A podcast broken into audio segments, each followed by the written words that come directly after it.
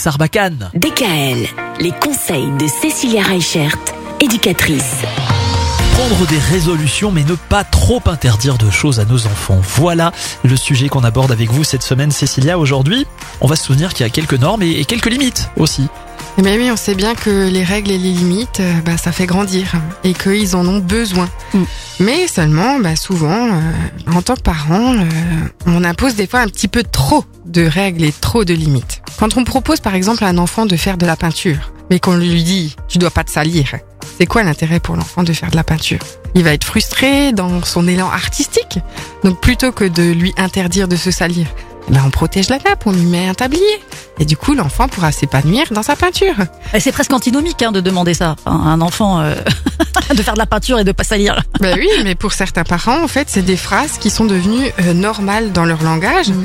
C'est comme par exemple quand on va faire une balade. Il y a beaucoup d'enfants qui aiment sauter dans les flaques. Il y a quoi de mal à sauter dans une flaque bah, Ça salit les habits. Ah oui, voilà. Bah, au pire, on prend des bottes. Les habits se lavent en machine. Donc est-ce que c'est si grave que ça mm. Et en fait, il y a comme ça plein de règles, plein de limites. On s'est inculqué parce que, oui, forcément, quand on va aller à l'école, c'est pas le moment de sauter dans une flaque qu'on arrive tout dégoûtant à l'école. Mais si on fait une balade un dimanche après-midi, il y a quoi de mal à sauter dans une flaque oui, bah, oui, oui, on est d'accord, oui. C'est ça, en fait, ce qui va être différent. Et habiller les enfants en conséquence, peut-être aussi. C'est ça. Ou quand on parle, par exemple, quand un enfant va vers l'autonomie pour s'habiller tout seul. Mhm. Alors on a souvent des parents qui vont dire oui, ben, le haut et le bas ils vont pas ensemble parce que euh, il a choisi n'importe quoi, un bas violet et un haut euh, d'une autre couleur qui ne se marient pas du tout ensemble. Mais l'objectif c'est quoi? L'objectif est-ce que c'est de voir si l'autonomie de l'enfant est là?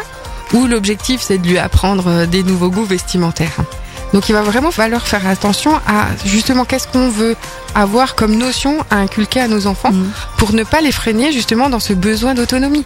Comme les tout petits qui mangent d'abord avec les mains parce qu'ils sont pas capables de manger oh, avec, une cuillère. D'ailleurs, c'est à partir de quel âge on peut dire euh, ils commencent avec une cuillère? Il faut les laisser manger avec la main. Si bah ça va dépendre vraiment de l'autonomie de l'enfant, mais il y a des enfants à, partir de 9-10 mois qui arrivent déjà à commencer à manger à la cuillère. Oui, voilà, ça dépend. Mais seulement leur besoin physique est tellement important que ça va pas assez vite, donc forcément ils terminent avec les mains.